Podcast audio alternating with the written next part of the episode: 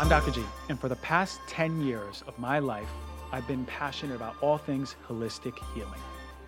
I've been committed to healing myself and others from the inside out by incorporating some of the most effective modalities for healing the mental, the emotional, and the physical. I've learned that they give us the opportunity to be our most authentic and powerful selves. Heal Thyself is a show dedicated to just that. Today's show is going to be incredible, and I say it every week. Of course, I do, because it is incredible. Knowledge bombs of digestible information to empower and create clarity on what the highest version of us looks like. Product reviews to provide informed consent so you can buy the safest and best products out there. Better than the first two that I spoke about, and you're getting other B vitamins, which are energizing, right? Get off of it, throw it away. And special guest segments with some of the brightest and most elite minds in their field. So, what is that like on my nervous system? Six hours of holding that emotion. Here's the earth. Here's the mechanisms and mechanics of an earth when it breathes. We would think much different about that asthma patient that shows up. All to create change in all the parts that make you you so we can start healing ourselves and each other.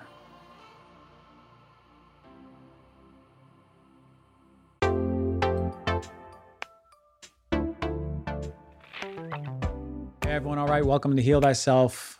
Thank you, as always, for that precious time that you have in your life. You've allocated and dedicated to X amount of time every single week, and you show up again and again and again. And I want to bring some gratitude into that and some recognition. Keep in mind that time is so precious, and the amount of time that you give to this show, I bring so much gratitude. So thank you for joining as always. Well, today is going to be a little bit of a special show. We are going to talk with my vocal transformation coach. And I wanted to allocate a whole show to her because I really do feel what she has to say to us for our overall health in every single way, not just physical, mental, emotional, spiritual aspects of who we are need to be illuminated and she needs to be given a platform. And this is one of her first really big podcasts that she's been on. So I want to give her the stage, give her the platform I've worked with her personally for now three months, and the benefits have been unprecedented. And I want her practice to have access to all of you. So, what the heck are we going to go over today? Well, Marin, my vocal coach, uh, is going to teach us the importance of our voice, right? And what happens when we're not authentically using it, and why and where in our life we became stifled with our voice. She also will be going into our development of our voice and our really our development of our authenticity or lack of development, right? Meaning that when did we get our authentic self stifle? And she's going to go through the progression from when we are conceived all the way till we're up to 13, 14, 15, 16 to young adults. And really, this is going to be a really powerful, in many ways, not only just for us listening, as many of adults listen, I know some kids do. Shout out to all the kids. This is going to be such a powerful guidebook for us because we're going to be able to apply many of these principles in raising our children. And if we can raise our children with this understanding of all of the vulnerabilities from conception to eight to nine to 15 to 16, then we can be, as parents, much more empowered into how we can really raise well adjusted children to be ready for the world and share their gifts and really change the world in themselves. So sit tight, get comfortable, make a little bit of matcha, maybe some coffee. Maybe if it's at night, relax, lay down, unwind, breathe a little bit, get yourself comfortable. And I would really submit don't wash the dishes, don't clean the floor, don't do anything. Just be fully present and see does Marin's words resonate with you? Here's one thing I'll say before we jump into this guest interview. Your truth, you will always know. You have the truth, you have the answers. You never didn't. Even the moments where you wondered and you researched and you looked and you couldn't find out, you always have the answers. But one thing that I've n- known to help me is that when I hear the truth, you feel it differently. You don't hear it in your ears. You don't process it in your head, you feel it in your body. So listen to this interview. And if you feel it in your body, then beautiful, because now it's a step to expand to your highest self. And that's really the gift of life, right? That's why we're here to embody our highest selves. And if you can do that with your life, your life will change and you will be playing throughout this world in such a beautiful way. So, without further ado, let us get to this wonderful interview with my amazing vocal coach. You know, skincare isn't just about looking good, right? A lot of us want to look good, but it's not just about looking good. It's about nurturing your skin and being well balanced from the inside out. And, you know, this world is flooded with a bunch of harsh chemicals that are really insulting our skin, our barrier. And you want something truly effective that is safe. Alitura is one of the best in the game. If you never heard of Alitura, you just think of, you might have seen some uh, uh, black bottles with gold writing on it. It's one of the best, and they're always at health events, and people are loving them. And their quality, Alitura Naturals has crafted a serum that is not only safe, but also incredibly effective. Listen, a lot of you ask me where I get my glow from. This is a huge part of the equation. Their gold serum isn't just another skincare product, it's a testament to the power of natural healing and a commitment to holistic health. It uses organic ingredients like jojoba, olive, rosehip oils, and the gold serum is made organically with plant derived vitamin A, not synthetic stuff, not that nasty stuff that you're getting in a lot of these over the counter products. GHK-Cu and marine collagen to revitalize your skin. Alitura Naturals has been using the best ingredients in their products for years. They've been pioneering the path for what truly transformed skin should be. So if you're ready to take control of your skin health and experience the pinnacle of natural beauty, I highly recommend checking out Alitura Naturals. For a limited time, you, the Heal Thyself listener, will enjoy the exclusive discount, just the Heal Thyself discount, only for you. That's 20% off of this gold serum. Go to alitura.com and use the code DRG for 20% off. That's A L I T U R A.com and get that 20% discount. It's amazing stuff. I use it every night before bed, and I'm telling you, I'm on fire with my skin in a good way. Check it out. It's been a long time since I promoted a coffee because there's not that many good coffee brands. We got one of the best ones now on Heal Thyself. Are you ready to elevate your coffee game? And experience a brew that's not only delicious, but it's also health focused. Let me introduce you to Purity Coffee. You heard me review them in one of my first ever coffee reviews as one of the best, and then my second ever one as one of the best. And it's one of the best still. It's an ultimate choice for coffee lovers who, who prioritize taste as well as well being. I'm going to tell you what makes Purity Coffee stand out from the crowd. Every step in their process is rooted in health focused principles backed by solid, scientific, research based, rigorous testing. They use the finest specialty grade organic Arabica beans and then move on to small batch roasting, ensuring that each cup meets the highest standards of quality. But what really sets Purity Coffee apart from all the other coffee brands is their dedication is my favorite. Is their dedication to purity and safety. Their beans undergo third-party testing to ensure they're free of pesticides toxins and harmful mycotoxins. Those pesky substances that can wreak havoc on your health causing issues like liver and kidney damage digestive problems brain fog and fatigue. Purity coffee also has some of the highest antioxidant capacity and this is important because we have to understand coffee is actually really good for us when we're getting quality coffee. And the reason it's good for us and ensures so many benefits, especially heart health, is because of its antioxidant capacity. Purity has one of the highest antioxidants that you're going to find in coffee, giving you a powerful dose of healthy, boosting compounds with every sip. Purity Coffee is grown on regenerative organic farms that prioritize soil health, animal welfare, and community well being. They have certifications by USDA Organic, Rainforest Alliance, and Smithsonian Bird Friendly. You can also trust Purity Coffee is not only good for you, but also good for the planet. They have a range of roasts from their light medium roast with sweet, fruity notes and their dark roast with rich, bold taste. So, to try out one of my favorite coffees in existence and one that I recommend to everyone still to this day, I've been doing it for years, is Purity Coffee. Go to puritycoffee.com and use the code DRG for 30% off of your first purchase. That is P U R I T Y C O F F E E dot com and use the code DRG for 30% off of your order. I got my personal vocal transformation coach sitting right next to me. And the moment I met her and we had an awesome conversation, she was on our Swell Score show. And a few nights later, we had a beautiful evening with some of my closest friends coming in. And we just got to feel into the knowledge that she was putting out, right? The wisdom. And I can't say enough how it really aligned so deeply into our souls. It was so true for everyone there. And in that moment, I said, I need my audience to hear this, and I need my audience to hear it ASAP. So, what a pleasure, Marin Azoff, to have you on the show, my vocal transformation coach. Thank you so much. It's wonderful to be here. Man, so okay, wait, hold on. You've been traveling all around. Where do you live, first of all? We need to, I, I want to get a perspective on this because you're everywhere. Yes, I've been everywhere. Thank thank you everyone for wanting your voice right um, but yes i live 40 miles west of albany in new york on mm-hmm. a big herbal farm beautiful with some herbal medicine people i love yes. that i love that and when we first met initially i heard that you were you have a singing background hmm and um, sort of that's when you started stepping into voice and the importance of voice.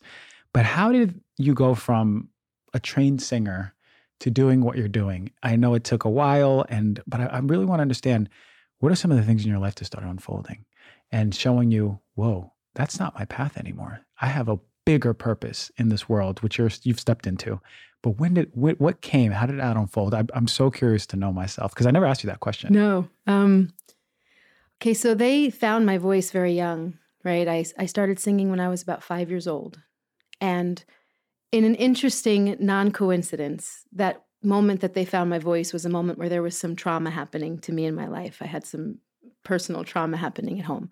So there was a time where, for most people, they would go silent and they would get really quiet. Right. But something in my destiny, is what I'm going to say, uh, made my voice come out in that moment instead. And so they found that I had this talent. And then what happens when you find someone that has talent is you just kind of say, that's who you are. That's what you do. Right. So uh, they started training me and, and I loved singing so much. And it was a way for me to, to be out and to express myself. And also, which I didn't realize then, of course, it took a long time for me to understand what was going on. It was, it was healing me, right? Mm. It was something that I was holding on to. There was a, there was a secret thing going on in my life that I couldn't express. But my ability to take on a character and to perform and to sing and to really use my voice, which I now understand is like my va- my vibrational tool for healing, Mhm. um, I was able to get through all of that then, right?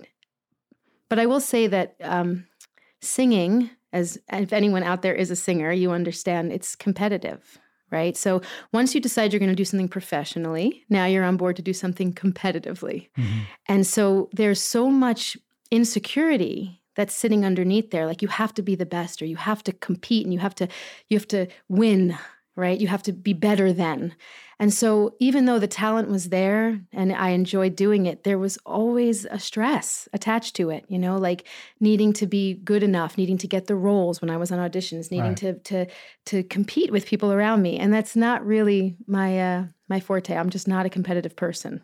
I'm alive to be alive but not to win. Like what does it mean to win? So for many years i performed but there was always something underneath it and i would sabotage things. I would get really close to success and there would be something in me that it would not be what i wanted it to be. I would sabotage things.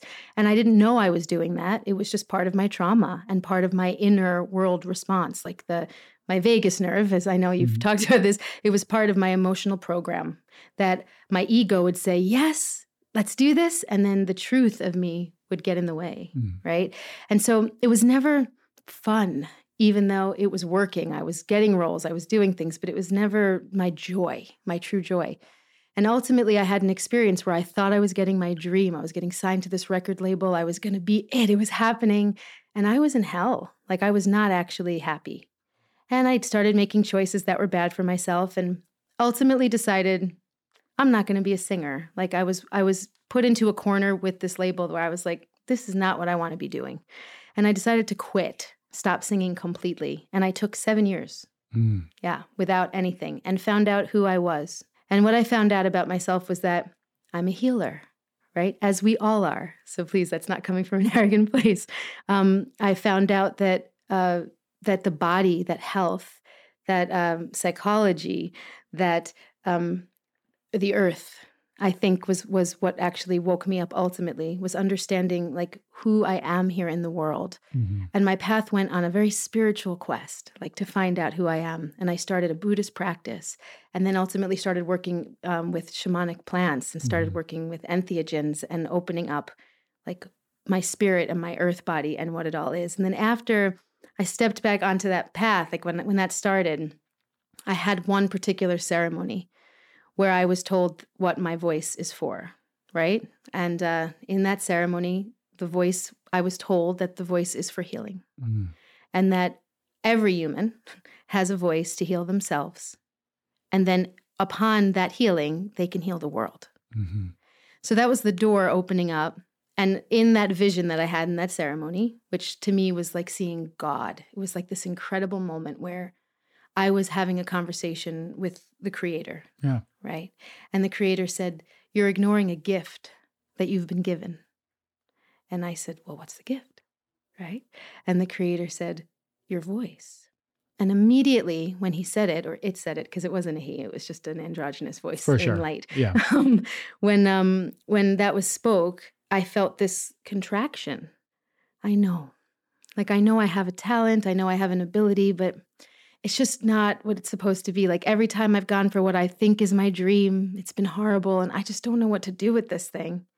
And the voice said that every time you've been asked to sing over the past seven years, which had happened because, of course, I'm a musician, so I attract musicians, uh, and I had said no, which had happened, I had been spitting in God's face. Hmm. So I was full of shame. And how do you spit in God's face? You know, how do you do that? And I just was like, what can I do for forgiveness? And God said, promise me if anybody asks you to sing ever, you're going to say yes. Hmm. And you're forgiven. So, of course, I immediately made the deal. it's like, I want to be forgiven. I want my place in heaven or whatever. Right. And um, with that, the shaman I was working with tapped me on my shoulder and asked me to sing Right after. right at that moment. Wow. Like he knew what was going on. Right. And I had no idea what to sing. What do you sing in this Mhm. situation? Like I Mhm. hadn't sung in all these years. And ultimately, I had to cry a lot before I could get to a song. I had to go through all the insecurities and the heart racing and the tongue getting numb, which Mm. many of you out there might have this experience when someone asks you to speak in public, when someone, when you're in even a room with just your friends, some people, and they ask your you partner. in a fight with your partner or on a stage singing in front of people, right? Um, everything just starts to, all the nerves start to build. And that's where I was. And my head was spinning. And I know thousands and thousands of songs. I've been a professional singer my whole life, and I couldn't come to one. That's another big thing I see a lot with people. It's like, sing me something. What song? Hmm. Like you just sang 20 songs in the car on the way over here that you know. Like you know a song, but you just you just can't come up with one because your head won't let you, right? And so at that moment, the medicine I was working with stopped me and said, "Why can't you come up with a song?" And I said, "I what do I sing?" And the response was, "It's not because of that." And so I went through a spiral of my insecurities, my traumas, my like everything that was creating the fear, and I had to process through all of that before I finally found this song. And this song was just waiting for me at the end. And that was it. Like, that was the gate. I went through it. I sang the song. The song was about burning everything to the ground so that new life could grow. Hmm. And then that's what started to happen. So basically, after that sing that song, my voice was now like reawoken. And I was explained that I'm supposed to use this to ultimately awaken the voices of the many. So it's not my voice, it's the voice, right? The human voice and the power in every single one of us that we hold in the vibrational quality of our spirit and our body coming together. Mhm. So you can use this vibrational frequency, right? The ancient Vedic texts talk about the human voice as unmanifest form. And we have in our holy texts, you know, it began with the word and God said, Mhm. right? Now, I'm not getting religious on you because I'm not religious at all, right? Um, it's about these hints that we have in our own vernacular or in our own spiritual teachings that we ourselves are the divine God incarnate. Hmm. And when you breathe in, right, respiration, respiriting. When you breathe your your breath in, you're breathing your ethereal self, your universal consciousness, your spirit into the body. And then the body creates a vibrational tone through the vocal cord. Mhm. And not just the vocal cord, through resonators that are throughout the body. And that actually manifests into physical form. So you have within your own being the power of the creator. Mhm. You are not a victim of this circumstance. You are one cell in the body. And think about your cells. Like, do we we need them all? Do we not? Mhm, Right? mhm. They have to do their job and then they go, right? We are shedding cells and things are moving, but they're never not doing their job while they're in the body, right? Mhm. If they are, it creates disease. And if too many cells come together that are not doing their job, it creates serious disease, right? So we are that. And every single one of us has the power of creation within our being. And our voice is the primary way we're going to manifest it in the world. Mm. Powerful. And and when you said that, you you said something that really stuck. It was the power that we've been given is exactly that. We have the power of the creator. We are creators. And we create through thought coming into word. And then that word is manifesting. It's and and it's just always, and I was just having this conversation with someone. I was like, we are born already having thoughts and creating. We are creating since we, have been incarnated to this life and we do it till the day we die. But the way that you put it into light is the power of the voice is that vehicle you know and and even talking about the part with i never even thought about respiration breathing in spirit spire spirit and breathing it in and then creating from that perspective what a beautiful story man seven years seven of those amazing years to really heal so much of the world yeah seven years is a full life cycle and i had to stop singing or using my voice for a full life cycle even uh, prolonged silences things to just like come in to really understand how to bring that out into the world mm-hmm, right mm-hmm. And I know a lot of stories like that where some trauma stops the voice. Yeah. And then some another moment awakens it and then it comes in with its purpose, right? Yeah. So it's important. The work that I do, vocal transformation, is a rebirthing process because what you just said before, which is um, we've been thinking since we came in. That's not true. Mm. We don't come in with thought as we would talk about thought, like a cognitive thought. Egoic thought. Right. Yeah. That doesn't start until about seven months, eight months, mm-hmm. like up to a year old is when you're really starting to have thought processes. Mm-hmm. You come in with the earth intelligence. Your spirit, for the first year of your life, your body is doing everything for you. You don't have a thought, you don't have an emotion.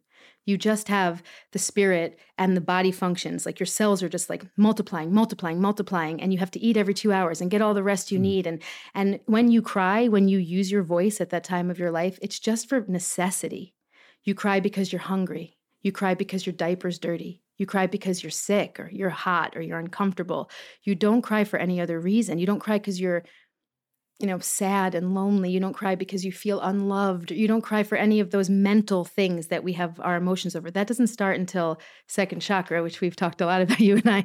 Um, but that doesn't start until your mental uh, skanda, as they would call it, or your thought processes get created, which is somewhere after six months old. Between six months and three years, your thought processes are are moving into effect. Yeah, and and a lot of well, a few things. I know a lot of parents out there will start understand. Well, when I want to go through that cycle. We told we went, we went through first all the way second, and then just let's. I want to move up and just have give people an idea about the development of the child and how that aligns with their voice and their energy and chakra.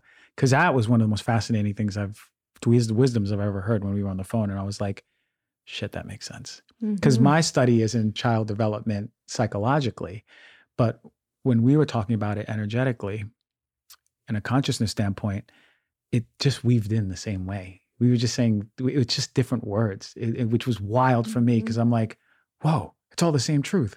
Incredible. And I started getting all like hot flash. When it's truth, I get hot flashes. Yeah, my right, body's like, the- yeah, my body starts tingling. But um, but there's a lot of people out there I know who are struggling and have shut down their voice probably at some point when they were young. Let's say they were singing or or performing theatrically or, or told just that they shouldn't be able to speak up and that's or or especially females not to be heard right you get just just Huge. seen not heard mm-hmm. and but it's not just females i mean it's definitely it's on all sides the yeah. reason why it happens to the females is because it's happening to the males as well we cannot separate the fact that we all have been silenced socially that's that's what I want to get at. How, mm-hmm. where is the state of the world? What, the people that you're seeing, but also what you're seeing outside of your your um, clients where is the state of the world when it comes to our voice? Yeah, the first step is to know uh, your authentic voice, which I think we are in a state right now where this is the most important thing we could possibly find. When you said earlier, we think and then we speak and then we create the world, you don't have your own thoughts. Your thoughts are given to you so young, right? We are a, a, a um, a collection of the thoughts that our parents gave us, our friends gave us, our school gave us, our television gives us, our radio stations give us, our movies give us. When we're that young and thoughts are developing, we are sponges. If you have been around young children, it, they just repeat everything that they hear, and that's all that. That's how it starts. They might change their mind and thought processes as they go, but that takes some work. When you're that young and your thoughts are given to you, and they're never your own. Very few humans have had an original thought. Most of us are thinking something that was handed down to us. So, the work that we're doing We'll go back to the beginning to what you just said. The very first thing you did when you came into the world was you cried, right? You're born, you take your first breath, you breathe spirit into the body, and then you, right? And you just cry this big scream. You're like, I am here, hmm. right? That cry is a cry of authentic expression. That's your primal voice. You don't have anything to prove. You don't have anything to convince. You don't have anything that you have to like be. You literally cry because you're feeling, right? Your body is feeling. All the senses are waking up and everything's like, and you're feeling something. And there's a voice that needs to come out to express that. So your voice is your soul's dynamic life urge for truthful expression. We're in a world right now, when you ask me the state of the world, truth good luck, right? Unless you actually go in and do this work to find what truth is, which is singularly yours, right? We're, we're in a pretty sad state. We need to go in and actually find out how we feel about the world, not what we think about the world. Living is a, a beingness, right? And what's happened in our development is our thought process, our ego strength, which our society is constantly bombarding us with how we're supposed to be, what we should do, and like how to fit in, fall into line, and then compete to be the best at that, right? Um, we're constantly in this state of thought process. How many people do you know sit and meditate every day and actually take that time mm. to just tune out and be? That's one of the hardest disciplines to get people to do. There are many people doing it, but if we look at our numbers, when I start working with people and telling them to like discipline their voice, use their voice every day in a specific way, right? Or sit in their meditation practice, to get people to stick to that is very difficult.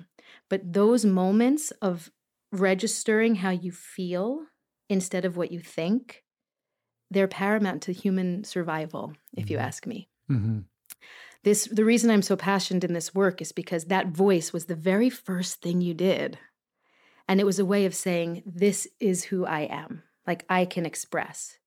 Then language started coming to you and then other people's thoughts started coming to you. And somewhere in that you were told like you just said that's not right. That's not good enough.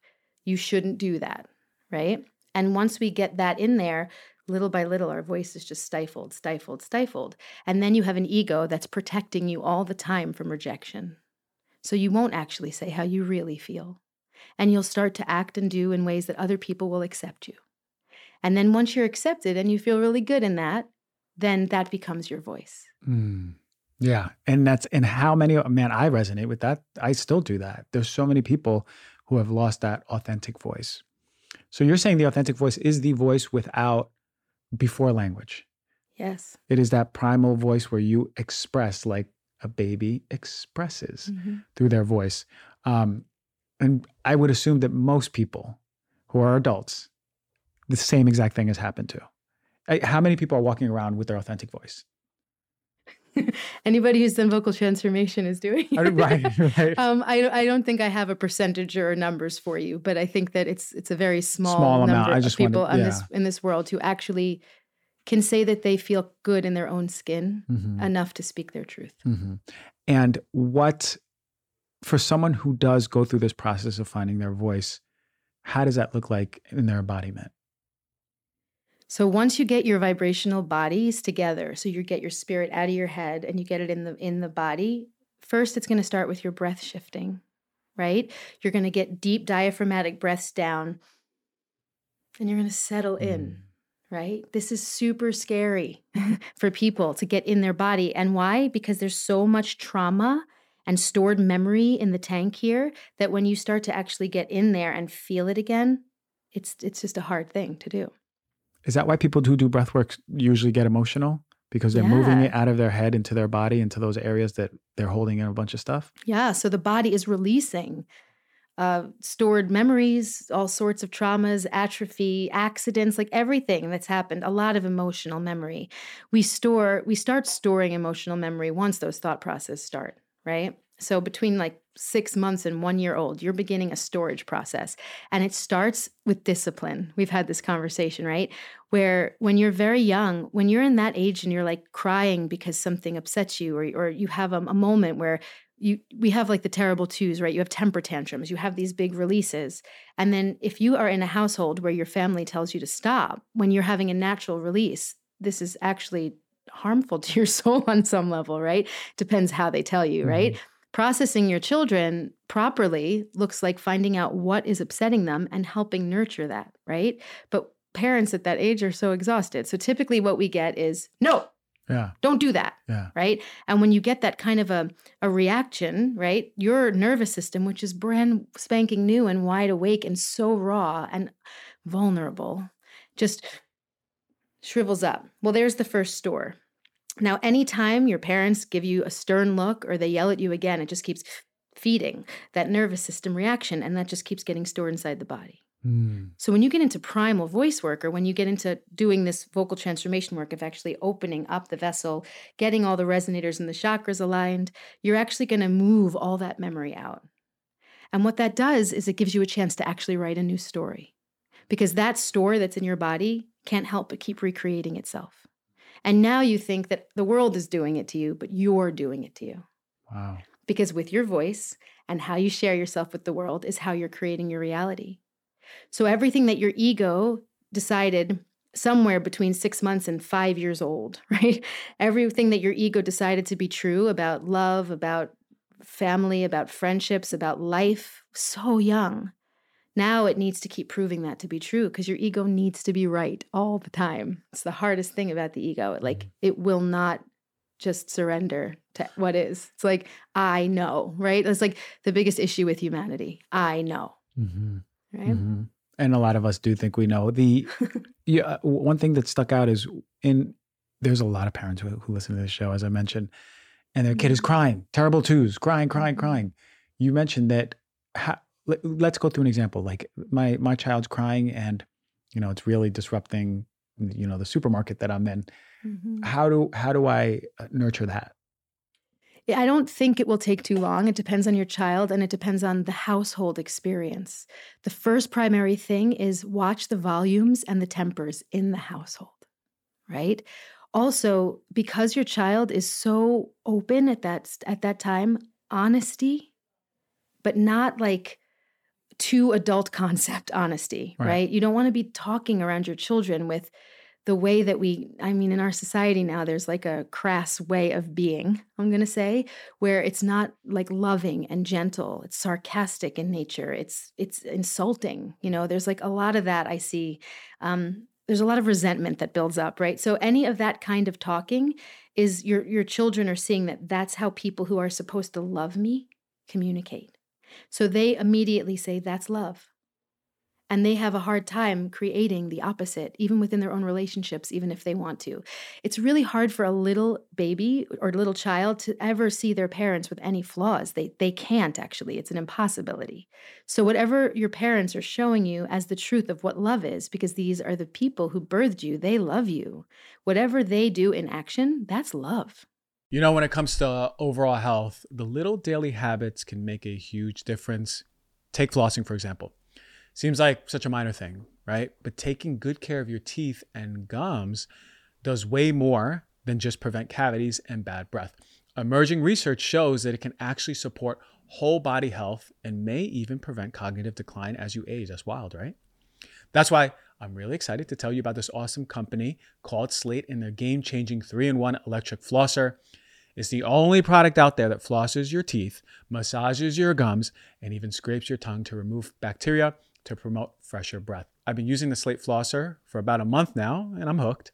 Unlike regular floss picks that you have to jam into your mouth, this electric flosser does all the work for you with 12,000 sonic vibrations per minute, really cleaning out them gums. The innovative gum sweeps give your gums a gentle massage to increase circulation too. And let's not forget the built in tongue scraper to help zap bad breath at the source. So, to start one of the easiest and healthiest daily habits with the Slate Electric Flosser, Go to slateflosser.com and use the code DRG to get 10% off of your very own flosser. That's 10% off of your easy to use Slate electric flosser at slateflosser.com slash DRG, S L A T E F L O S S E R dot com. And the code is DRG. You know, living a long life is great. It is. We all want to live longer. But what's even better is living those years in good health, right? Free of the chronic diseases and the ailments. Unfortunately, for many, the gap between lifespan and health span is way too wide. And we spend our last years ill, not enjoying our life to the fullest. And that's why I'm always into research based products, quality supplements that are coming out to you the highest, the best of the best, some of the best rigorously tested supplements. And one of my favorite companies across the board is Momentous. And they have two that I use every single day creatine and collagen. These are the two powerhouses at work. I've been opened and I've been working out more four times a week. I'm lifting heavy weights, and these are staples. And, I, and not just me, I think everyone should be out working out, building muscle, staples to muscle repair and muscle growth. But what sets Momentous apart from the rest is its clinically researched formulas. For the collagen, it delivers 15 grams of collagen, supporting your body in various ways. And it's not just one type of collagen, it's all the types of collagen, right? A lot of companies just have one type of collagen. You want all the types of your body's absorbing and utilizing this collagen the way you desire the body to use it. But boy, oh boy, the gold standard for working out, if you're not on this, you don't even have to be working out. You can use it for your brain, It's creatine. Momentous creatine is fantastic. There's no fillers, no additive, pure, effective ingredients you can trust. Trust is everything when it comes to supplements. Momentous third party test. There's no surprises. What you see on the package is what you get. So if you're like me, you want to fuel your body with the best of the best, go to livemomentous.com and use the code DRG for 15% off of creatine and collagen and all their top notch products. That is L I V E M O M E N T O U S.com with the code DRG for your discount right? So you're going to now, as an ego, create that same love. How many people in the world are dating their father or their mother? I want everyone at home to think about that one because you might be like, oh, no, but look at it. You are dating your mother or your father because that is when you were given the identity of what love is. And depending on how they interact with each other, what you saw is what you think love is supposed to look like right? So even if you try to create the opposite, there's something that's going to come up that's going to make you keep wanting to go back to creating that because that's what's the deepest subconscious knowing of love that you have. Mm-hmm. But back to your your question, sorry, I got sidetracked. Processing them a few times in a gentle, really natural, beautiful way where they get to tell you what is bothering them will start to to give them an empowerment that hopefully will lessen those temper tantrums right mm. if if you punish them, if you give them a timeout and you make them feel like how they're feeling is bad, right? They're just going to want it to do more of it. They're just going to get angry. In the household itself, like I said before, I always talk about humans as dogs, right? we're not, we obviously have a different consciousness, but the tone of the voice matters so much. So when I work with mothers and they get angry or upset, their voice tends to shoot up, right? Like, mm. it's like mm. something in the feminine, it like wants to go up. Mm. And that becomes really annoying to a child. It doesn't actually get the job done. Instead, it just triggers their mind and they just want to do more of it. And then dad comes home from work and he's like, Stop it, right? And his voice goes down. And the child is like, I won't do that with dad, mm. right? And there's a reason for like why when we train animals, we always woo, we have to get down in there. Because when the voice is is in the body, it it has more vibrational you know, grit, right? And the person, the child, is going to feel that. So if the mother goes like, stop, which is so oddly like not feminine as we know it, although I don't agree with any of that, but the child will, because the voice is coming from there. So where you send your voice out of is where that child's body is going to respond to it. Wow. And if you're coming from aggravation, frustration, and short temperedness, that's all ego, right? That's exactly what you're going to trigger in the child. Mm. So you have to go into the depth, and then the child will come and meet you there. That's a gem for every parent listening. And for me, whenever that happens, that's a gem. And I can firmly attest to that because we were sitting at the Swell Score studio. We were on the floor, and Dr. Sam had her dog come in there, and it was perfect timing too. You were just like just finishing this, are you telling this example? And yeah. you actually went, no. And then her dog stopped and looked at you because it the dog felt it. Right. Vi- it's exactly it was I mean, the dog demonstrated exactly what I'm talking about. Yeah. Because at that age, that's what your child is. It's a puppy that you're training. Mm-hmm, right. Mm-hmm, mm-hmm. We don't really know anything yet when we're babies. We're learning everything from what we're taking in We don't have a previous knowledge.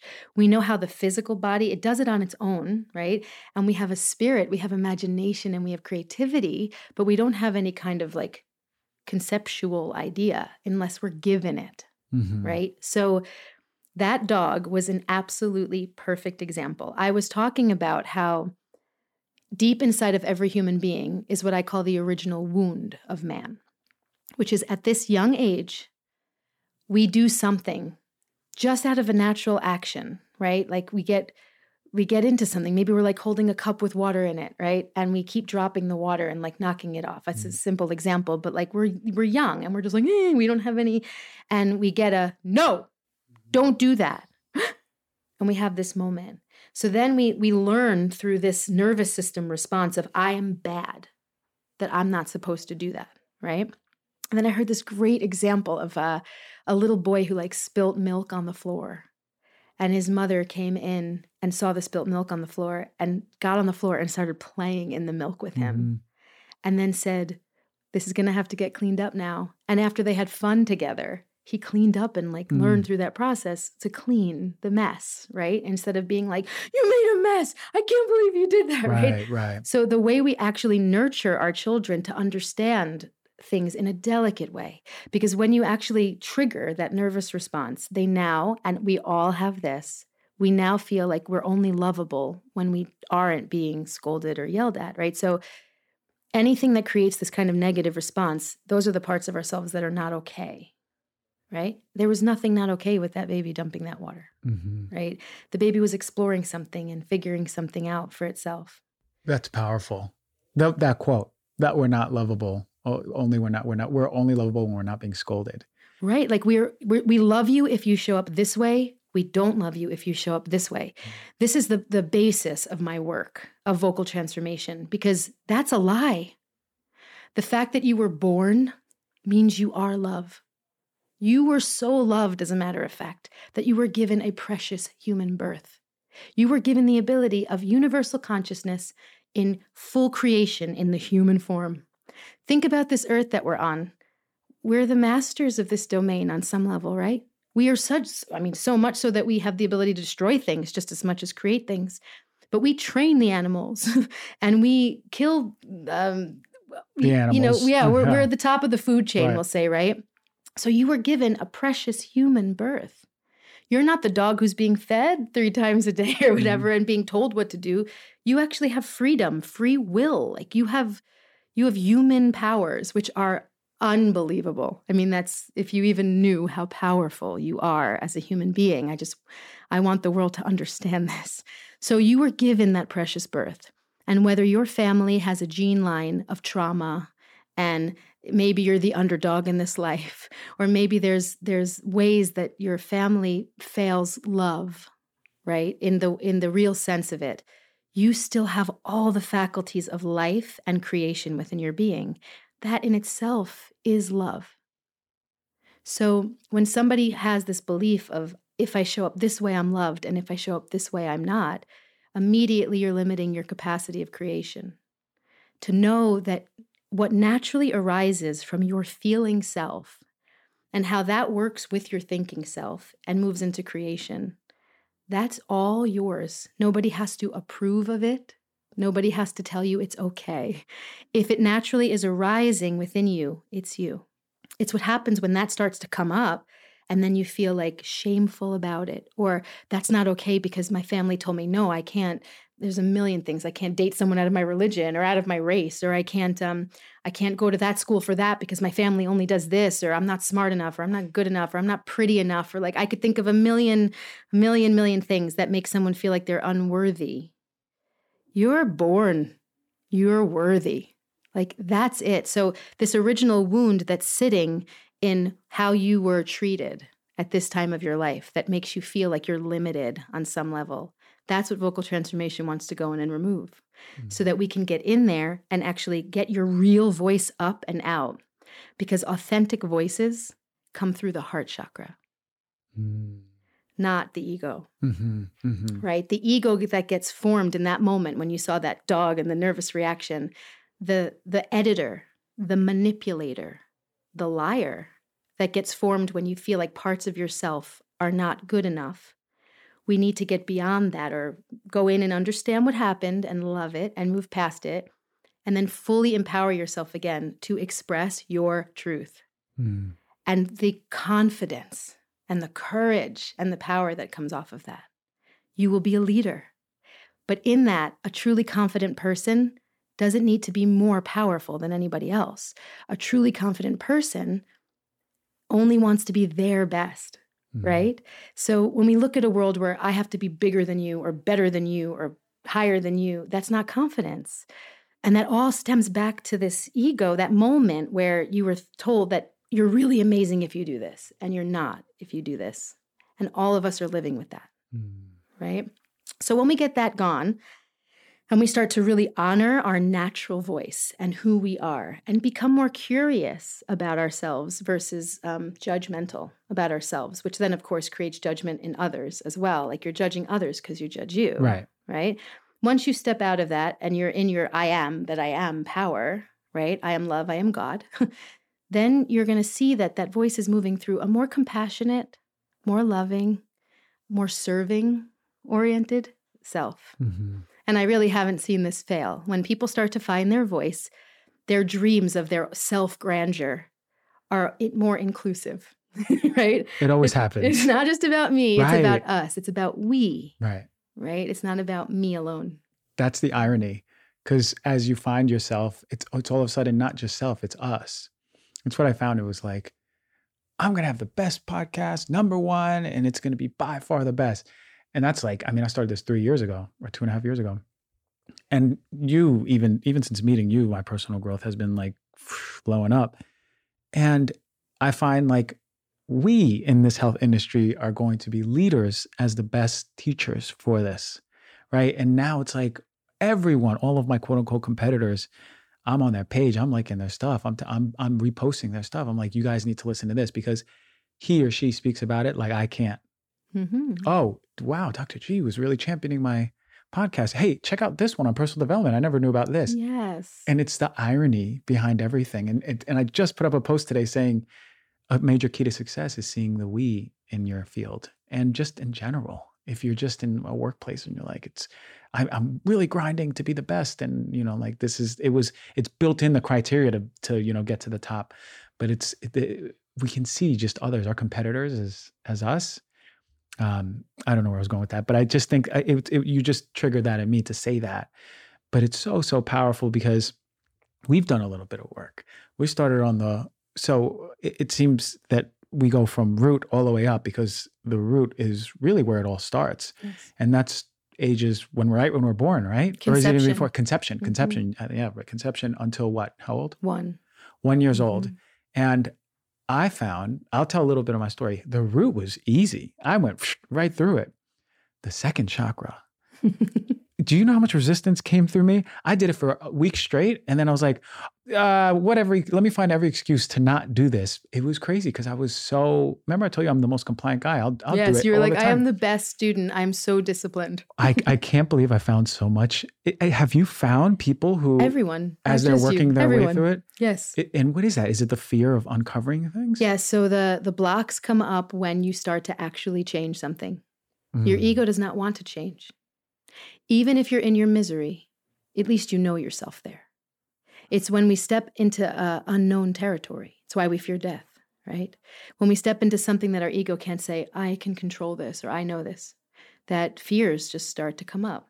So as we start to move through the nervous system, and that's what your voice is doing, you're using a vibrational sound, right? You're doing your mantra chanting and you're toning through this chakra or through this resonator and then you're moving matter and you're stimulating nerves and you're starting to open up the suitcase, like whatever is stored inside that area of your body. And even if you don't consciously know what's going on, it creates an unease, like a, a dis-ease, an, an unrest. We'll say it's not dis-ease, but it's like you're you're a little uncomfortable and or you're, you're agitated, and your mind is like, nope, I'm not going to do it today. Yeah. But that's exactly when you have to go in. So with me, it's always that's when you call me and you say, this is, it's not happening. Cause then we can go into, okay, why? Yeah. The, I, I, the first one with 27, 30 minutes long chanting, and I flew, I was like, whoa, that was only, that was 30 minutes. It felt like two. This one feels like it's two hours. It's taking forever for me to even get through it, and it's it, and it's crazy. So, um, some interesting things, and we were talking about in childhood development. Maybe we, if you're open to it, we can go into like how the how the sh- chakras coincide with that part of development. Uh, we had it. We talked a little bit around the phone, conception to one years old, and then what happens after. Really interesting when you were talking about sitting up, and we finally root ourselves, and then mm-hmm. the pleasure of the second chakra. Like maybe we, if you don't mind, we can do like a summary on that so people can understand better how how we are constructed of these centers in our body of which our nervous system can work through as you call the resonators mm-hmm. and and how it can can connect to their healing yeah. So let me start by saying if there's anyone out there who doesn't have any yoga background or any understanding of the word chakra, which is energy center, right? Mm-hmm. Um, the yogic principles function through the seven main energy centers in the body. But really, if you look at the body physiologically, at each of these points, there's a grouping of nerve ganglion mm-hmm. that are sitting there open ended at each of these chakra points. So when you said before where science meets spirit and it's all the same language. This is so important for us to know because there's plenty of science on all of this too, just as much as there is spirituality. And it's all one thing because you are that thing. You are cosmic energy incarnated into earth intelligence, right? So these two intelligences are working through you all the time. And these intelligences are so huge, they're bigger than you think you are, mm-hmm. right? You are them while you're on this earth in this life, and you have access to all of that. But the you ego that was created limits you every day, limits you. You think you're amazing potentially. Most people don't. Most people have a hard time receiving compliments. They don't think they're great, right? But if you, even if you think you're the best, you're still limiting what's possible for you because you're still in you in this thought process, right? So let's go to what you just said. The chakra system is starting from the time you're conceived until it's fully developed when you're 14. But then you keep circling back through it. So you keep having these seven year life cycles where you keep on going back through the lessons that each of them hold, right? When you're first born, that's your soul contract time right that's the that's the choice your soul made to come to the earth that's the gene line your family genes and and what your family bloodline is giving you to work with that means physical health right? And it all surrounds your survival. So, like I said, when you're that age, you cannot survive on your own. If you were just left there, you would die right you need others to take care of you so what the the truth that comes along with that chakra is i have the right to be here i have the right to my life this is where the money issues of our world live right where people feel like there's scarcity mindset this is a root chakra issue because root chakra is the abundance of the earth material plane and if you've looked around, it's pretty abundant, mm-hmm. right? We've built uh, a false belief around finances, around like money being a limited source, a limited resource. But the economy is constantly in fluctuation and constantly changing to fit the needs, right? It's out of balance with the haves and the have nots right now, as it always has been, because there's a game that's played with money. But if you look at what it represents, it's the physical manifestation of life. We need money for physical life, right? So when we look at the root chakra, it's not all money, but money is in there. So if you have a if you have an issue with bringing money in, doing work on your root chakra will help you to actually get physical manifestation happening, right? Um, it's your overall body health. It's your fight or flight. So it's the part of you that feels like you can be in your body, in your life. Like I have the right to this flesh, right? Um, then, when we move out of that, we get into creative mode. So, at six months old, which is when the second chakra begins, uh, the baby's going to sit up straight for the first time, right? And when that happens, the root chakra, which was the whole body, now becomes the the connector at the base of the spine. And the most amazing thing happens. I, I love to tell this to people because to understand like the machine that you are. You had senses that were working up until that point, but at the second chakra level, your senses turn on to another heightened level. So when you when you sit up straight, your eyesight actually clicks on into focus. Mm. So before that, whatever was right in front of your face was really uh, clear, but everything around it was blurry. And all you really needed was mom to come feed you, dad to come change you, someone to be holding you. You ever see babies like staring at their mother's necklace, Yeah, right? yeah. Like whatever's close, they're just like, Yeah. oh, it's right there. Here's the time of your life where you actually now see the world. Right. And after you see that world, all the other senses come on to meet it. Mm. So your eyesight gets sharp, and then your taste gets sharp, your se- your sense of smell gets sharp, your hearing gets more um, uh, further out, and your skin becomes more sensitive. This is what they would call the skandhas in uh, in Vedic text. So in um, the human has six skandhas, right? The first five are the senses. Skandhas is translated to mean consciousness. So humans function off of six levels of consciousness. And consciousness is how we interact with the world, what makes us conscious beings. So the first five are the senses. They have just turned on and become super acute, right? There is no thought process yet, which is the sixth skandha, the mental skandha. Mm. The mental skandha gets created off of the first five. So, what happens at that time when you actually get turned on and now you're like completely acute and you have all these senses wide open is that you want to crawl. Immediately, you're going to start to move because you have a whole world now, Right. right? Like you were just right here. And now, oh my God, there's a whole world, right? So, what do you do? You start moving towards it. There's something that we know innately in our intelligence that we are here to collect that information. We're here to discover how our cosmic self can live on the earth with her intelligence. This is an incredible playground, right? And it's fun. Life is fun for the human, unless our mind creates the opposite truth for ourselves. But we have an entire world to explore and to take in and learn from. We're here to learn and to collect information. So you go out, you start crawling, and very quickly you start walking. And you're taking in all this information. And depending on what you're taking in, you're actually thinking, right? That way. So you're taking in what's happening in your family life. You're taking in wherever your environment is there. And that starts to become who you think you are or how you think, right? Mm-hmm. Second chakra is all about uh, sensuality, pleasure, right? Sexuality, Mm. and creativity. Right. So it's super alive and juicy. So when you said that during the second chakra, you actually like started to have a hmm, Blocked. right. We have a world of blocked second chakra. Mm. Uh, most of the the chakra people I've worked with and the teachers that I've gotten information from will tell you like find me in the world somebody who doesn't have a blocked second chakra and I'll kiss their feet and I'll need to meet their parents and find out how they did it Yeah. right? Because you can't really protect a child from their own. You can protect them from your behaviors, but you can't protect them from how raw and open they are and how they're going to take in the world at this time. Hmm. Nor are you really supposed to. You have to be mindful as a parent, yes, but what they're going to experience in the world through their senses is very important. If we prevent our children from falling and skinning their knee because we're afraid for them, right? If we prevent our children from trying everything possible, we're actually limiting their creative potential. Mm.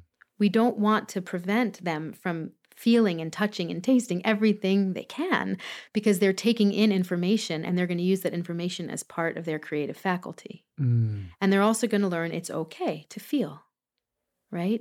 So, pleasure is running the second chakra. And if you have um, a lot of harsh experience at this time of your life, if there's early trauma, if there's abuse in the family, if there's sexual abuse in the family, if there's just a dangerous environment or any kind of neglect, you're going to learn that it's not safe to be in the body.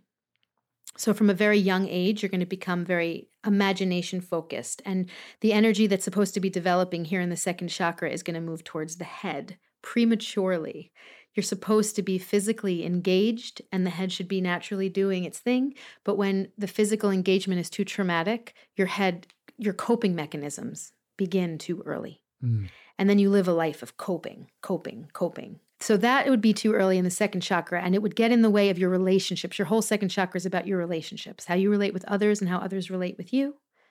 Um, and that interchange of like your senses and the world. And so sexuality is huge, right? Mm. Because if you look at our world right now, we're so screwed up in that area of our life. You and I have had some pretty intense conversations Yeah. on here, right? Yeah. Yeah. Um, totally misunderstanding sexual energy and using it more as a transmutation device to help move pain that's stuck in this area out instead of really enjoying the body, sensuality, mm-hmm. and what we can do with that energy, mm. right? Sexuality is one of the great medicines of the human race. It's a it's a conductor of very high levels of cosmic energy that moves through the body as orgasm mm. occurs right? It's not this very quick, like, oh, I'm getting off and I'm done thing. Oh, now let's go to bed. Right, right, right, right. We're using it as a way to relieve tension. But really, we are meant to be using it as a way of opening up a portal of divine creative consciousness that moves through and actually heals us mm. as we do this. Mm-hmm. Right? That could be a whole other podcast, and maybe we should. Yeah, please. That's a whole other one. We, we spoke about this, and I was like, "Whoa!" Yeah. I was like, "That sex. That is that is passionate, connective. That's what it's intended for. Exactly. And, and then it hit me how we misuse it in the world, not even in society. We just don't know how powerful sex is. Well, we're using it mostly as a way of validating ourselves somehow. And then there's a natural animal urge that comes up in us that we just need to like satisfy. Right. right? And if you look at any of the ancient tantric texts, or if you look at any of the, the teachings around this of how to channel that energy properly and to actually use it, sexuality can make you superhuman. Yeah. And I just really I really hope that people start to look deeper into this and understand how to really come into a communion respectfully with each other and see what's possible between two partners when it's handled, you know, properly. In my eyes, I'm going to say everyone's entitled to have whatever sex they want, but I think that the world is missing a humongous opportunity of enjoyment yeah. and creative power yeah. in our sexual sector. I agree. So, moving on from there, we move up to the third chakra, which is your sense of self. And that's developing between the ages of three and six years old. So, if you look at what's happening there, it's when you leave and go to school for the first time, right? So, you're leaving the house on your own. And you're going to now have your own interaction without anybody no parents no you know close friends and siblings and all that whatever whoever was around you up until then you're now entering the world by yourself and you're going to have your own interactions with other adults, teachers that are now going to teach you that are not from your family line mm-hmm. or close friends, um, and your peers that have no idea what happens when you go home. Right? They just judge you and see you how they do and how you do in that moment. And it's a wild, wild time for people to go to school. Psychologically speaking, it's too young. We send our children to school at five, six years old. Mm-hmm. And emotionally, you're not really ready for that until at least seven years old. Mm. So, um, I've met a few tribe people, uh, people who live indigenously, right, who have told me that they actually don't go to school until they're 10. And when they hear these teachings, they're like, we actually don't go to school until we're 10. Because psychologically, you're still in like your physical development stage until seven. And then seven to 14 is your emotional development stage. So we're not really emotionally prepared when we get sent to school to handle what we're going to handle. Mm-hmm. So when you asked me how the parents can step in to help the children, uh, this is a majorly important time. And I know we're living in a world where parents are working so much and they have other children and lots of activities and all these things that they have to keep everything together. And I, I work with so many parents. They're, they're so spread, so thin, right, in the world. But at this time, when your children are first going to school, the first couple years of school, it is so utterly important that you vet them even if they find it annoying. Ask them what happens throughout their entire day. Find out if anybody picked on them, if anybody uh, made fun of them, if anybody rejected them in any way, or even help them. It doesn't all have to be negative, but like help them understand emotionally what's going on in school. Because so many people that I work with, when we hit here, obviously the second chakra is where it began, but at third chakra, this is the seat of your ego development. So at this chakra, who you think you are gets quite solid. And the third chakra is directly connected to the sixth, which is your mental skandha, your thinking capacity. And so the part of you that could be completely conscious and aware and innovative and so incredibly, uh, you know, imaginative and, and free in that thought process gets locked in to this insecurity, shame, doubt, uh, we begin to hide, right? Our, our posture even comes in. We begin to like hide what's vulnerable mm. and like what we don't want people to mm. see, right? So, whatever it might be, we are, we know we're going to go to school. Like, you're going to get picked on. You're going to get rejected. You might get the lowest grade in the class at some point. Like things are going to come up. But when I hit people who have major traumas here, and that major trauma could be as simple as like when you first go to school, your teacher doesn't let you go to the bathroom and you wet yourself in class. And you're either hiding that or you start crying and you have to leave, right? Or you're in the playground and you get bullied, you get pushed down, right?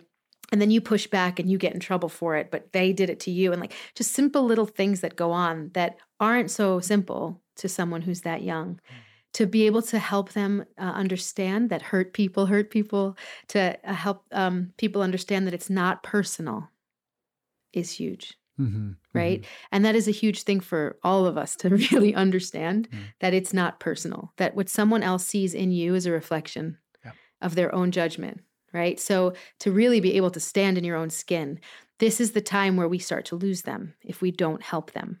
These days, these days, it seems like everyone is carrying on a beverage, whether it's soda or flavored water, or kombucha, or coffee or tea. But not all beverages are created equal when it comes to quality and health benefits. That is why I become obsessed with Pique's Sun Goddess Matcha. I've been using this for, it's one of the first supplements I really invested in. It's four years ago, probably. And it's not just any old matcha powder. We're talking organic, ceremonial grade matcha tea that has been meticulously screened for pesticides, heavy metals, mold, and even radioactive isotopes. Pique takes no shortcuts. Their matcha is cultivated by ninth degree tea masters in Kagoshima, Japan, using century old traditions. Their plants are shaded for 35% longer than usual to maximize the production of vital compounds like L theanine for calm, steady energy and chlorophyll for its detoxifying anti aging properties. I start every morning with a frothy cup of sun goddess matcha not just for energizing my body, you know, we all want to get that caffeine kick, yeah, okay, but for the amazing gut health, metabolism boosting, and antioxidant benefits.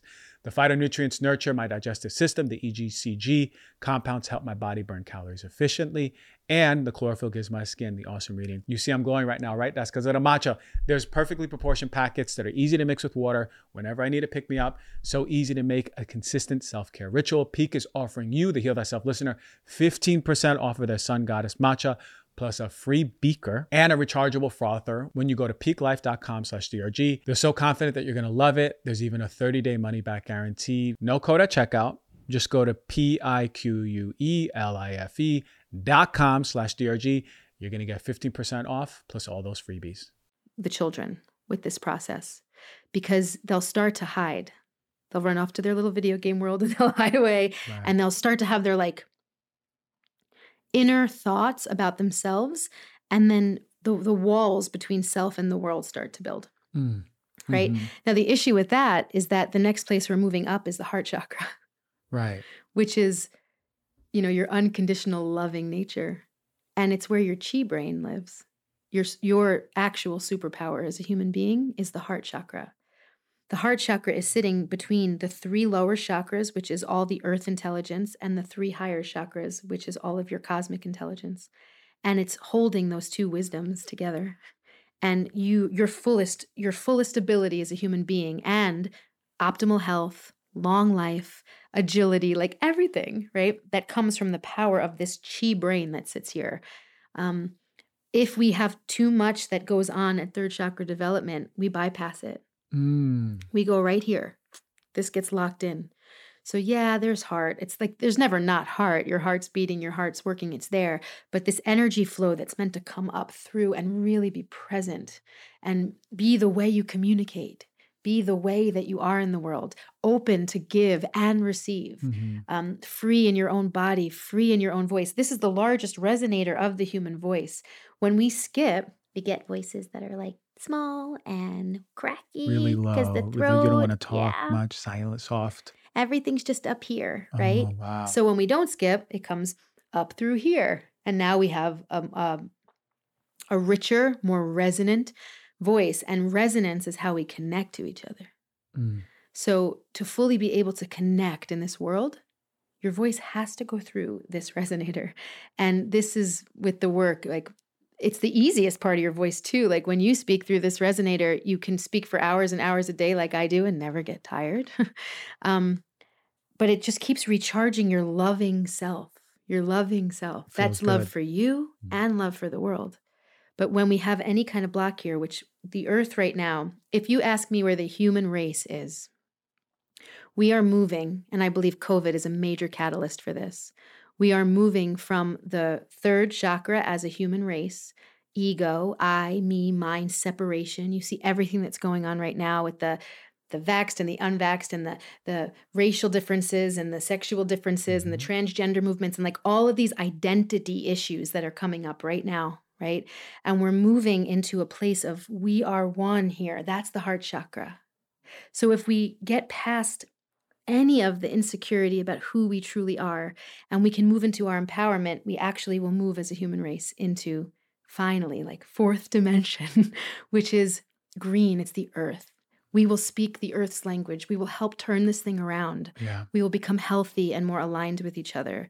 We will actually love our neighbors and care about each other once again and we'll learn how to care for ourselves properly which is the first step. Receiving is so important Phew, that's the world that I want. I really do. We need to start. And you're so right. I feel like if if if the analogy is that consciousness of the world is third chakra, right now we're stuck there. I feel it shaking. oh it's quaking it's like a awake. third sha- Yeah. chakra earthquake where these just things are coming up one after another. I it didn't I didn't feel this three years ago or four years ago. You know, it, it feels like it was a dormant volcano and now there's eruptions and we're starting to get a little lava pl- plopping out of the top every now and then. Mm. But I'm waiting for the big burst and the movement towards that collective consciousness. And I believe it. I believe we're going there. I think people are fed up about the way the world is. They're fed up about what they're being told. They're fed up about systems that aren't serving them anymore. And we're too smart for that. we are too incredibly powerful for Yeah. that too Yeah. we've been caged in some way like we've been put on a certain trajectory where some people have a lot of power and other people are made to feel powerless. But we have we all have such incredible power. And so the heart chakra is directly connected to the root chakra. And the reason why i say covid is this moment is because our survival is what came up right? Like the entire globe is in this together and it's a disease that can kill us right? So it's all root chakra work and when that root chakra gets hit the way we've been hit, it just surges the energy up to here. The only way to heal this entire globe is to come to love. We know this conceptually, right? It's on every bumper sticker, it's on every t shirt, anything love, love, love, love, love. It just Songs, sells like everything. But we have not figured out as a human race how to live it yet and what it is, right? It's unconditional. We give that power to our gods. They're the unconditional loving ones, and we're the ones who are flawed. We're the sinners, right? That feeling of separation makes it impossible for us to unconditionally love, right? We have to claim all of that back and own what we are.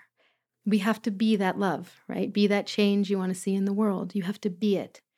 So, in this moment where you're looking, and I, I call to all of you out there who are listening to me right now, where you feel like there's another who is standing against you or opposite you, I call you to take that power back and to see a world where you can love yourself regardless of what they feel about you or think about you. And you can really, truly love. Not need to prove, not need to change, not need to become victorious, none of that ego game, but instead know that you are God incarnate exactly as you are and love yourself that will move the fight you're having in your solar plexus about not being good enough until somebody else tells you that you're good enough into an unconditional love that you hold for yourself. That changes the game because once you can really feel that and voice that and be that, you actually can have that for everyone else, regardless of whether they validate you or not. hmm Whether they like you, whether they love you, it, it it certainly doesn't matter. It just it comes out, it pours out of you. I felt that, Mm-hmm. and it's the most beautiful thing in the world. Yeah. because it's so ironic. It's not just a feeling, it's a feeling that you are you. It's a knowing. It's like I am embodying myself. This is what it feels like. Whoa, like it's like pouring out of me. I like life is kind of beautiful. Like people are beautiful. Even the people who hate me are beautiful. I want to tell you you're beautiful. Oh my God, I hate you. I want to tell you you're more beautiful. Right. I, I, I hate you a little less, you know? And it just, it's like, what would the world be if we could just move past that and come right back to that heart chakra? yeah. You know, It's happening, Christian. It's happening. I listen, this is a practice in my own patience. I Mm-hmm. grew up very impatient all my life. I wanted all my toys, I wanted all my food, I wanted everything. But now I'm really practicing patience, just seeing the beauty of it unfolding. All right, so we, we Mhm. got the heart. What about the throat now? Okay. So we move. Oh, by the way, the heart chakra was um, seven to nine years old. Okay. right? So then your definition of love is then seven to nine years old. You can think about um, what might have been happening in your life at that time of your life that made you define love, right? Um, then from there, you're going to move from nine to 11, which is your throat chakra. So your throat chakra is your gateway to allow your highest self to enter in. So when there's any blockages below here, and second chakra and fifth chakra are connected to one another, so where there's an issue in second chakra, it immediately like stops your expression, creation, expression. They're they're meant to move as one, Mhm. right? But where there's any kind of issue, you get editors and layers and things of like, no, don't say that. They're going to laugh at you, or they're not going to like it, or it's not okay, or whatever that might be, right? So when we get to the throat chakra, it's actually not only about your expression; it's about surrender. Hmm. It's about allowing that to enter, right? And to let your highest self lead the way, which is only going to happen when you've accessed that heart chakra. Because when you love yourself and you can trust yourself and like you honor the person that you are, you're actually going to follow through with what you're turned on by and what you want to see in the world, right? Mm. So there's going to be a natural thing. Not everyone's turned on by the same stuff. Not everybody is drawn to the same categories of life. There's a natural draw that you have in your connection, your spirit, your embodiment, right? So trusting and surrendering to that, which then brings you into your heart space, right? This gate opens and then all of this and energy can come in and light you up and you can live from this space. And then you can speak up, right? Instead of talking down Mm.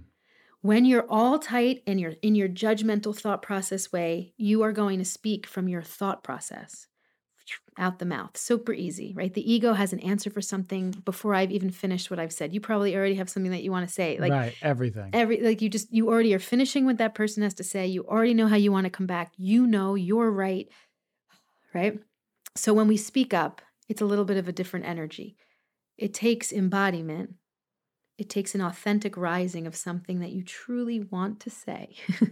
and then it takes the support of your body muscles to get it through your heart chakra and out your throat. Right? And that takes a pause. That's not the immediate reaction.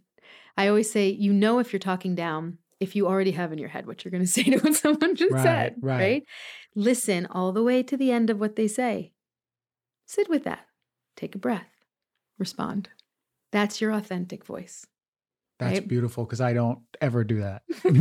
Well, think about the majority of fights you've been in, Uh, yeah, right? Like someone, you're in a relationship, it's the same cycle. You keep creating the same pattern in your relationship. So this person always insults you the same way. They say it again. You don't even let them finish. You just shut them up and go, you know what? No, screw you, or whatever it is, right? You, your ego immediately deflects what they want to say because you don't want to hear it instead of actually hearing it and seeing how hearing it makes you feel. Then breathe and respond to them how you would naturally respond from that feeling, right? Or say back to them, I just heard that you said this, like you just called me this. Like, do you really feel that way or anything? It just gives you a it gives you a moment to actually come from your heart center. One thing I forgot to mention about the heart was that it only ever asks one thing. How can love show up right now? Hmm. It wants nothing else in the world. It needs for nothing else, right? So in every situation that you're in, the heart is only wanting love to show up in this moment, right? every moment too. The ego will keep the fight going all the way till the end of your life, right? Until that moment of rapturous death. And then you'll say, Oh, I'm so sorry. I just wanted love, yeah, right? And so to check in and to really allow yourself to speak up, to see how you really feel about something. And then respond instead of seeing how I felt about it before that and before that and before that and before that. Because your ego can only take what it's already experienced and then project that into the future. Mhm. It doesn't have the ability to change the function, it doesn't have the ability to stop life right now and just allow love to enter in this moment. That's the heart's work. Right? So when this is closed and the mind is taking everything, you're creating with this vibrational power that you have more of the exact same story. Your ego might even be fighting it. I don't want that. I don't want that. But it can't help but keep creating it because it's only experienced that. And it wants to be secure. It wants to know how to handle each situation, be in control, like you said. So when that's closed, your throat chakra, that's what happens, right? Yeah. If I believe in my head that people can't be trusted, I will bring people into my life that cannot be trusted. To validate that. hmm And if they can be, I'll probably at some level deceive them. Right. And sabotage the very thing that you need to experience to heal that. Yes. Ooh, man, this is fire. Ooh, I'm feeling it in every one of my cells. Okay, okay. Yeah, so throat chakra is your Yeah. expression and it's your follow through. So the same way where your second chakra is moving and you're becoming no, Mm, mm, no, mm, no, Mhm. right? That's the real work. So it, it will stop you from actually finishing what you've started if Right. it feels like it needs to edit and stop. It feels unsafe to express something, right? Expression is not just your voice, it's also just what you put out into the world. It doesn't have to be spoken or sung, it can just be like what you actually create in life, right? So then from there, we move up to your third eye Mhm. which is your first eye when you get this open, the all seeing eye of truth, right? Uh, your I am that I am moment, your Godhead. Instead of your ego driven thought process about who you think you are and your limiting thought beliefs about you and life and whatever you, your beliefs structures might be, you can open that back up now and you can actually join in the, the, the quantum cosmic intelligence and allow that to move through. So fear is like a wall that prevents that information from coming through, right? Your ego is like in protection mode.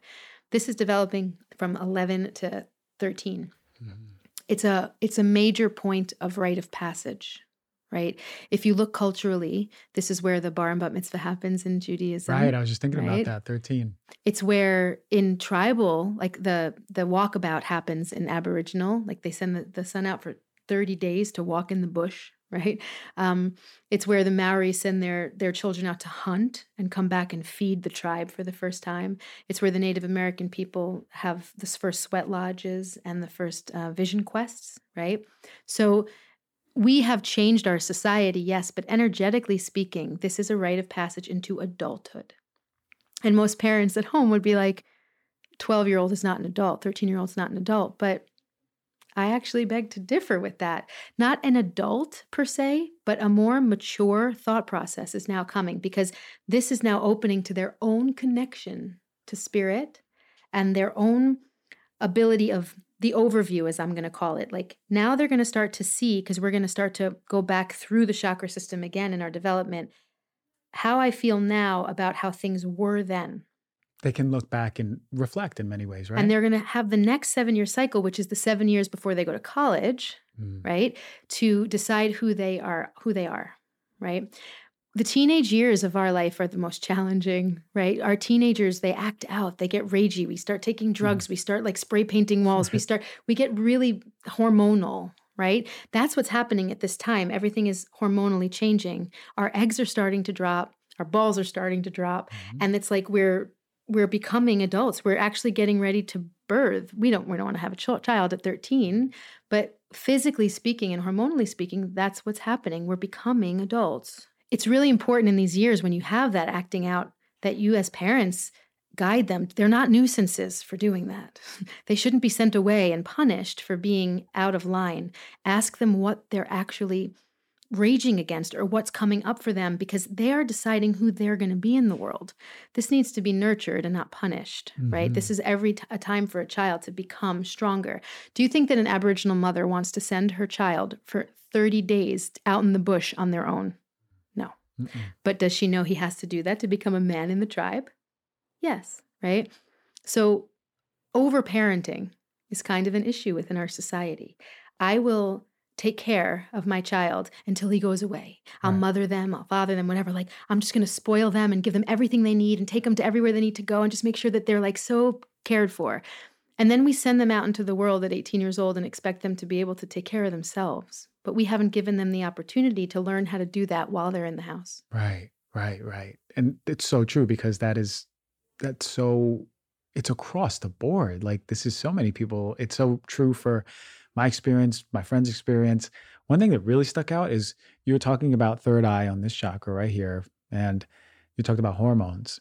And this is the hypothalamus, anterior pituitary, posterior pituitary, all of our hormone centers where they all start, where all the signals start in our whole bodies to start releasing hormones are coming from right that spot. Mm-hmm. So it mm-hmm. was really interesting when you said hormones and the the location of where that energy center is. It really coincided science and spirituality again. 100%. So here you go into that step into adulthood what we are taught to feel or believe about those things, we're going to take in. This is when our bodies get awkward to us and weird to us, right? right? We don't have guidance on what sexuality truly is, on what how to nurture your body and and handle the changes. It becomes almost an awkward conversation for our parents to sit down and tell us about these things, right? The dreaded conversation. Birds and about, the bees. About like sexuality and what's happening and acne and things that are coming up. Like it becomes almost like, just put it away. I don't want to deal with it. Right. Right. right, right. And so now we have these hormones changing, but we have another conversation going on that it's like not okay that it's happening. Right. Or or we're just confused about it like what is it so now we start to act out and we try things and we do things and we make a lot of mistakes and we hurt ourselves and other people and like this act of trying to figure it out because we haven't been properly guided into this is nature, right? But if you are, when you said like this area here, your conversation with your own intelligence starts to really open up. Yeah. Right? Because now you have enough school education to have, you know, some basic understandings of how we all agree things add up and the the languages and those things, depending on where you are in the world. Um, but then you you actually can now trust and honor what's happening. It's a rite of passage. It's not something that, oh my God, oh my God, no, I'm having wet dreams now. Oh my God, right, no, right? right? It's literally a rite of passage. Like you are stepping in to something that comes with responsibility as well. Like, mm-hmm. but also owning who you are. Children need to learn how to give back. Because what happens is for that whole seven year life cycle, we keep everything very self oriented and then we ask them to go out into the world and want to like improve the world somehow but meanwhile the whole world's been about them mm-hmm. so this is a major opportunity when you have this this moment where a child is now crossing this threshold to actually give them responsibilities in the household not as punishment as as a rite of passage to stepping up and doing. You now are going to help us. You don't have to go work and make money. I'm not saying like kick your kids out and make them make their own money because life is not about money, right? Although we need it. It's like, it, it's more about owning self responsibility. People feel much better about themselves when they're contributive. Mm-hmm. They might be like lazy and they don't want to do it, but when you actually give somebody a responsibility and they can do it, they feel good about themselves. Yeah. Right. So, reminding our children that part of their job is to be part of the tribe instead of the whole tribe works for you right. is a big is a big shift. And that does happen in households. I work with people who have that but there's a, there's a, a bit of a shift in how we're we're parenting our children these days that's creating an issue in their adult lives mm-hmm. you know and we would call that being good parenting. Like i took care of them. I did everything i could do for them right? But good parenting is creating a self-sufficient child yeah. right? I love that. I think we're down to one more. One more crown one more crown. is always open Always. That source energy, cosmic source energy, energy is always open. Yes. So 14 years old, you have your full access to the crown. But that crown has always been coming in. It's it's the the root and the crown are always feeding energy in towards the heart. Mm. So what we the work is to really get this third eye ego self to just open up and allow it in instead of creating blockages that prevent your highest self from entering so that you can use your voice to truly create the world that your heart really desires. Mm-hmm. Maren, I don't know what to say other than this was fantastic stuff. Man, I and it's so funny you said you can talk for so long and I feel it because your voice is not worn out. You're speaking from deep inside of you and it's just mm-hmm. coming out as voice. It's just power. It's like wisdom and and uh, we all deserve that. We all deserve to find our own voice and speak it and creatively speak it and contribute to the world exactly the way we're supposed to. For your work, I know that you're putting out a course.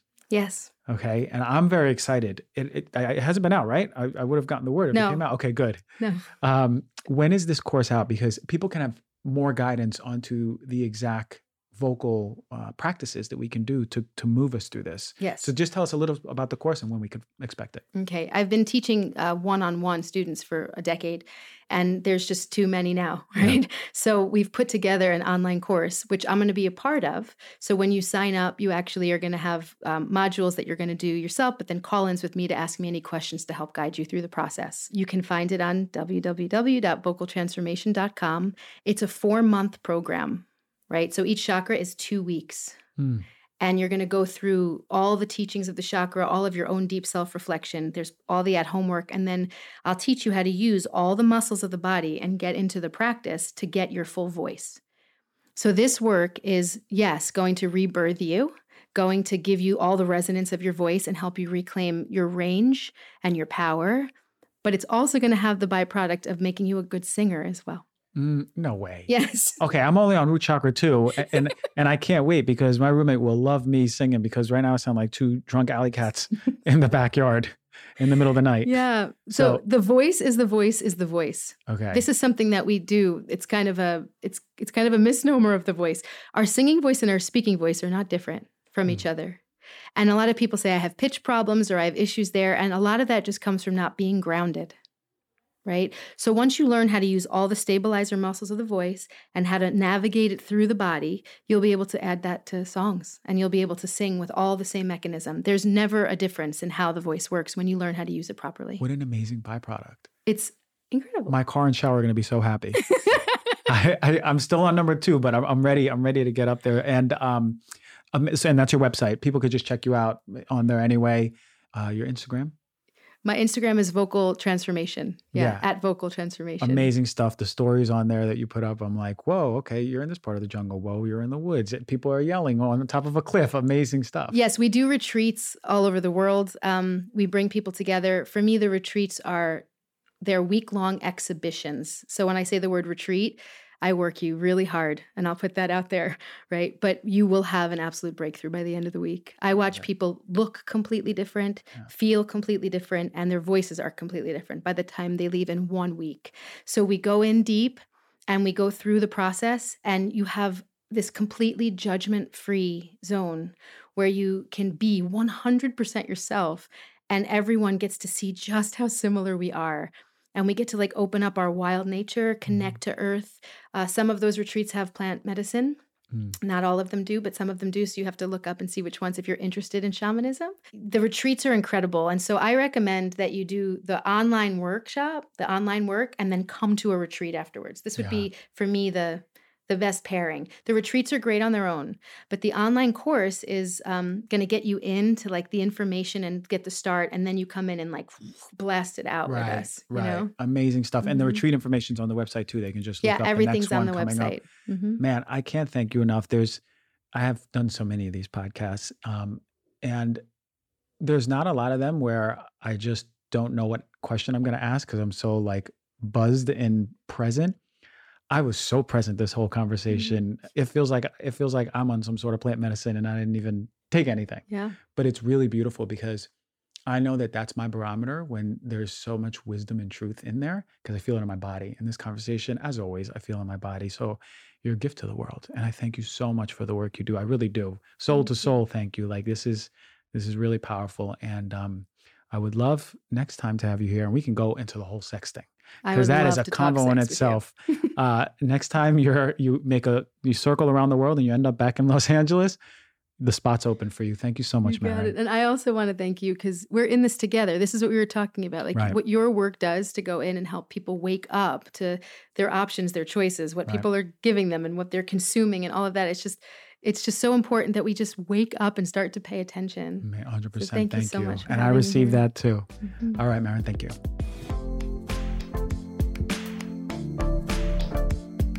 I really, really love that interview. And I, I hope that you resonated with it. Maren's words for always, for all time, have been really incredible since I've met her. And there's not an instance where I contract around her energy. On the contrary, I always expand and want to learn more and be more around her. And I and I really hope that this was eye-opening for so many of us and empowering, right? So many parents out there are prospective parents, and this information we can just put into practice. today. So yeah, go check out her course. It's as soon as it comes out, I would I would challenge you all to do it, even if you don't think you have time or you or you, you don't even vibe with it. You're not really feeling that this is going to do anything. Take my word. I have only gone through one, and it's done so much already. One chakra. I'm on the second one, and I will report back every single time. But I know that there's so much power in this work. So check it out. And as always, Thank you for joining. Rate, review, subscribe. If you have not, understand and know that it helps the show get to the eyes and ears of so many more people. And it's the power that you put into it just by supporting it, which elevates us and boosts us to the cosmos. Much love for you, and I'll see you next week.